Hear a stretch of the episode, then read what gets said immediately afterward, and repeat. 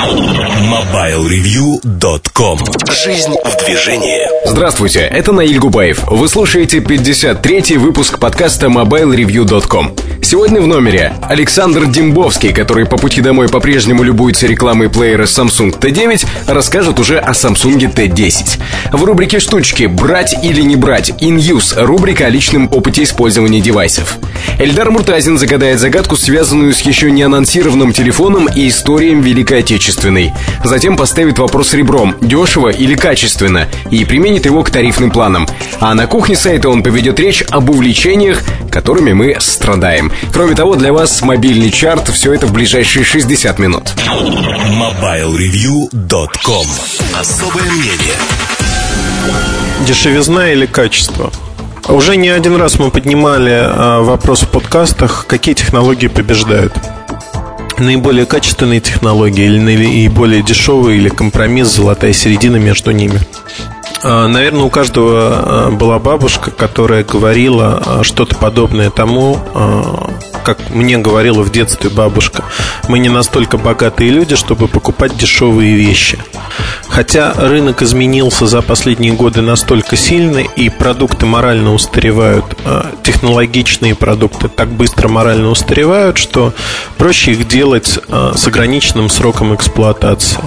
Это и поддерживает рынок, это поддерживает инновации в рынок, а, и никого не интересует, наверное, сегодня телевизор, который будет работать 100 лет. Нас не очень интересует, что будет уже через 20-30 лет, и есть желание купить телевизор с большей диагональю, сменить мобильный телефон через год-два а, и поступать вообще так, как нам хочется, то есть потреблять. Зачастую а, общество потребления диктует свои каноны жизни, того, что надо менять машину раза два в три года. Ну, для особо а, тех, кто прикипает душой там раз в пять лет. Ну, в Европе это раз в два года, наиболее экономичный стиль. Два-три года отъездил на машине, дальше заменил ее на другую, чтобы не росли эксплуатационные расходы. А вот в этом аспекте, наверное, мне интересно а, посмотреть на наших операторов связи а, операторов, которые предлагают нам услуги. Маржинальность бизнеса операторов, то есть а, сколько они зарабатывают в год, колеблется на уровне 50 процентов минимум. То есть проекты, которые не приносят им десятки процентов прибыли, а если про контент проекты мы говорим, как правило, ну вот у одного московского оператора из большой тройки а, степень интереса к проектам 25 а, процентов. Если 25% рентабельность проекта, тогда оператор начинает его делать. При этом GPRS трафик не считается. GPRS трафик идет целиком как прибыль оператора. А, в общем-то, недурственные расценки должен я отметить, и подход недурственный, потому что рентабельность бизнеса крайне высока. При такой рентабельности бизнеса можно допускать очень многие ошибки. Многие ошибки в планировании, как сети, так и маркетинговых активностей, тарифных планов и прочего, а, прочего, прочего. Поэтому зачастую у некоторых операторов а, раздуты штаты, люди могут позволить себе расслабиться и ничего не делать или делать а, полную ерундистику. То есть на какие-то нишевые проекты кинуты большие силы, в то время как мейнстрим, то есть проекты, которые должны выстрелить, они не привлекают внимания. А, мне часто задают вопрос читатели, когда же появятся безлимитные тарифные планы, а, которые позволили бы много-много говорить, либо безлимитно пользоваться мобильным интернетом, например, через GPRS или Edge. А, ответ на этот вопрос лежит в плоскости именно коммерческой. Подобные тарифные планы привлекательны, они повышают лояльность клиента, но одновременно делают услуги оператора более дешевыми. Вы как бы оптом покупаете то, а, что в данный момент пользуете так или иначе в рознице. Если бы каждый второй а, пользователь активно использовал GPRS или Edge, ну, одним словом, мобильный интернет, то такие тарифные планы были бы интересны, потому что на эффекте больших а, чисел, больших масс потребителей удалось бы предложить действительно безлимитный тариф и за счет этого сэкономить и заработать. Но этого нет, и поэтому те ранние последователи, которые пользуются этими услугами, они в полной мере ощущают на себе стоимость подобного трафика. А, проблема, она не только характерна для России, она вообще характерна для всего мира. Роуминговые расценки на GPRS трафик или Edge трафик или 3G трафик, они, мягко говоря, не божеские. Но это я так очень мягко могу сказать, да? Как вам понравится 1 мегабайт там за 25 долларов? Это вполне нормальная расценка. А, у меня по недосмотру один из телефонов, ну, не по моему недосмотру, скажем, а он так организован прекрасным образом, что в роуминге самостоятельно закачивает почту.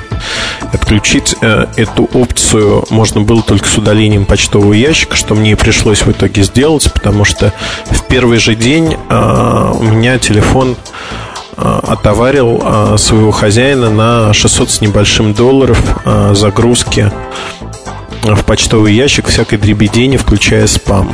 В общем-то, пустячок, а приятный подарок для ряда операторов. Тех, кто предоставил услуги в роуминге и родного оператора в России.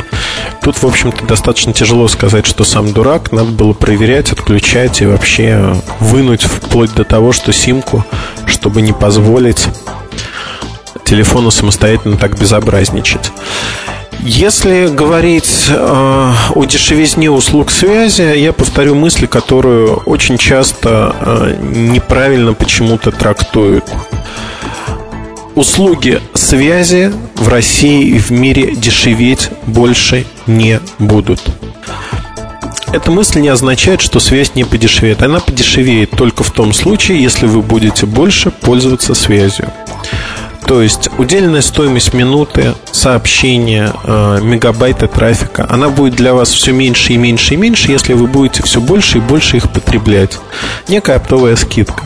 А если вы ограничены в том, что в месяц вы говорите условно 10 часов и будете продолжать говорить 10 часов, и не будут расти затраты на другие услуги, то за эти 10 часов вам придется платить с каждым годом все больше, больше и больше. А, как любой а, пузырь, который расширяется, а, вот это движение расширения, оно должно поддерживаться за счет чего-то. В нашем случае это ваше время, это ваше использование мобильной связью, и операторы искренне заинтересованы в том, чтобы вы ей пользовались, пользовались активно. Если вы не будете этого делать, соответственно, расти операторы не смогут. А им это необходимо. А, на данный момент растущими телеком-рынками являются развивающиеся страны.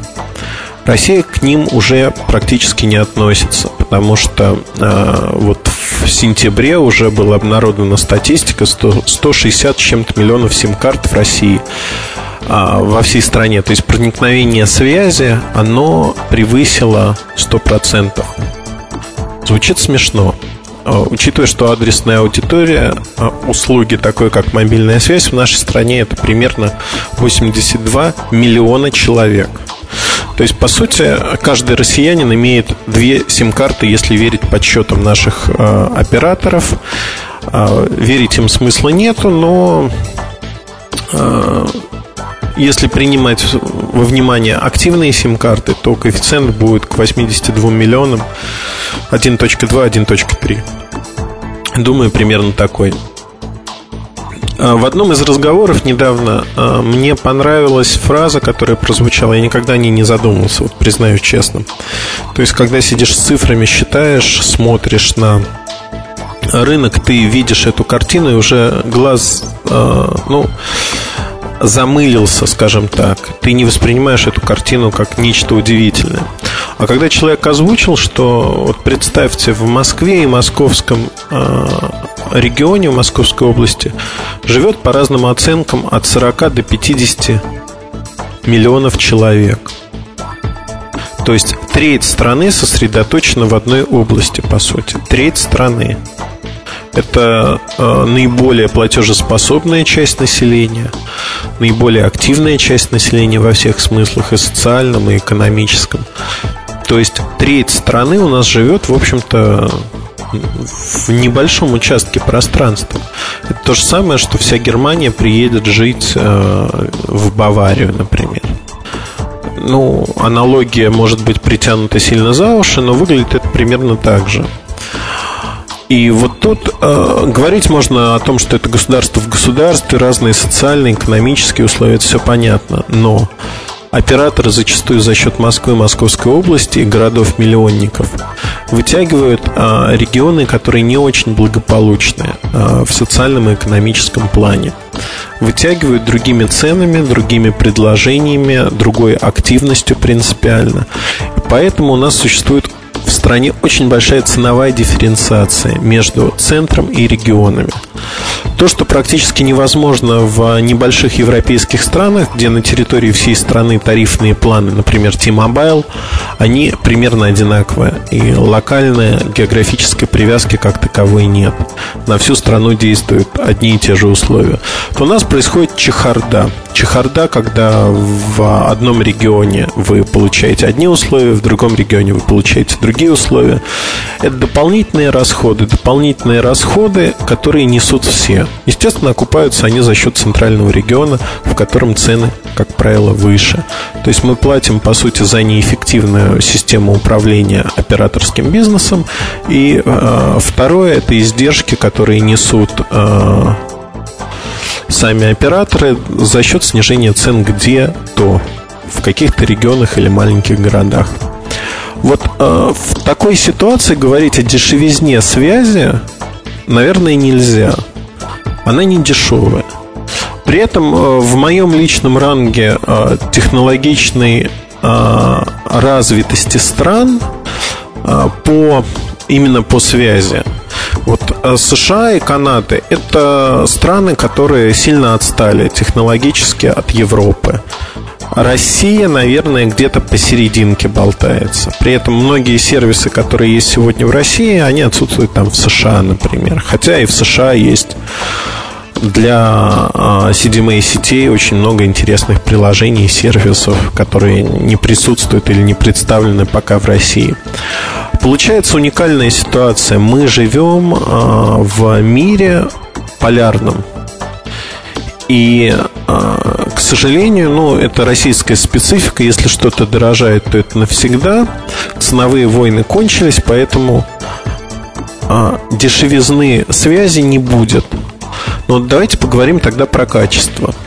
Казалось бы, с ростом цены должно расти и качество. Но а капитальные затраты на сети начинают увеличиваться. Это и смена оборудования, это и сложность привлечения новых абонентов, большая цена на привлечение каждого конкретного абонента. То есть мы получаем ситуацию, когда э, затраты растут, формально 3G сетей, сетей третьего поколения пока нет, и непонятно, насколько они понадобятся нам, э, как будут в них привлекать людей.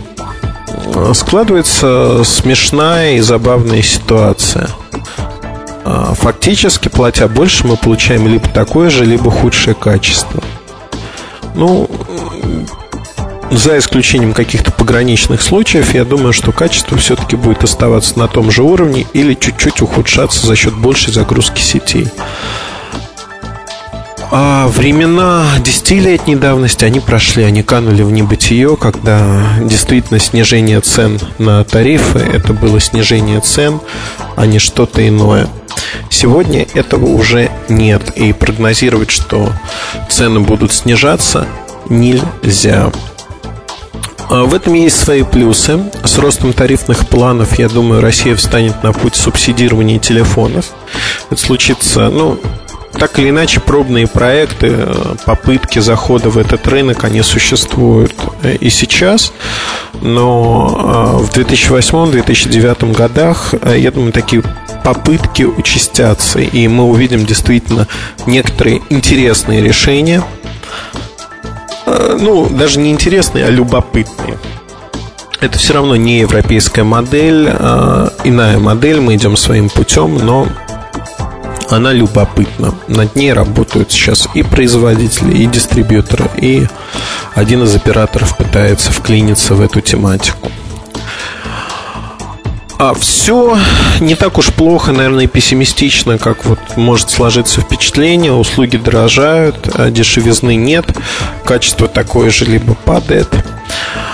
А привлекательной стороной остается количество услуг. Количество услуг при этом будет расти. И нас вольно или невольно будут толкать на то, чтобы использовать многие из этих услуг. Скажу честно, что э, до того момента, пока будет сохраняться альтернатива, воспользоваться просто GPRS трафиком и некой бесплатной услугой, либо заплатить денежку за такую же услугу, но с простым интерфейсом оператору, пока такая альтернатива будет, э, рынок будет активно жить. Если кто-то из операторов или операторы сообща решат, что альтернатива в виде там, бесплатного GPRS трафика она неинтересна и надо всех мигрировать на собственные сервисы, вот тогда рынок будет стагнировать и стагнировать активно. А, тема, которую очень часто последние недели просят поднять и обсудить, а, тоже касается дешевизны и качества. Многие пользователи Билайна испытали проблемы с использованием мобильной версии ICQ, потому что она перестала неожиданно работать. Вот я общаясь с Билайном, задал вопрос, говорю, ребят, ну зачем же вы продвигаете свою услугу, свои instant messaging, если и при этом закрываете пользователям ICQ, причем только в Москве?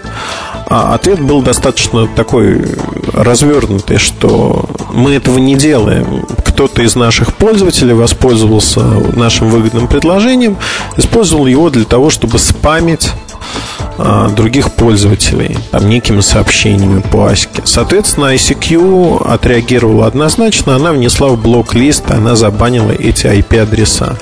IP-адреса, естественно, принадлежали Билайну, и все люди ими пользовались. Понятная ли ситуация? Да, понятная. Бывает ли такое в жизни? Да, бывает. Может ли Билайн решить этот вопрос? Может, очень просто, внедрив а, другой стек адресов, арендовав их. Для компании такого уровня это, в общем-то, не так дорого. А другой момент, что повторится ли эта ситуация, если она была в прошлом? Да, безусловно, повторится. Сможет ли компания гарантировать э, ICQ, что эта ситуация, если повторится, то будет урегулирована самой компанией? Нет, не сможет. То есть мы приходим снова к тому, что компании проще что-то не делать, чем делать. И пользователи сами творцы своего счастья. То есть из-за одного-двух не совсем меняемых людей другие люди получают проблемы с тем же ICQ. Хороший пример. Если говорить про других операторов, то а, на сети МТС происходило то же самое. МТС вот сейчас расширил номера, но я думаю, что в скором времени снова кто-то воспользуется сервисами МТС для вот таких спам-рассылок массовых и снова забанит эти адреса. То есть это война молота и наковальни, щита и меча. Кто победит, непонятно. Победит ли и нужна ли победа, тоже непонятно. А, нужна ли вообще такая борьба? Вот э, это основной вопрос, наверное.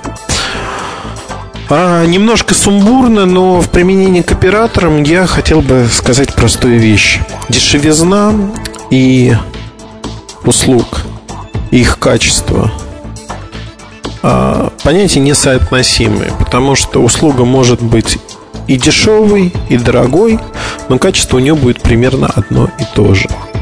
То есть вот тут, наверное, этот постулат не действует над руководством другими принципами. А Исходя из этого, а, в ближайшее время мы увидим, скорее всего, красивые обертки для различных услуг, которые будут как бы намекать нам, что, э, ребят, эта услуга качественная, хорошая, мы вложили в нее деньги, обеспечим некое качество.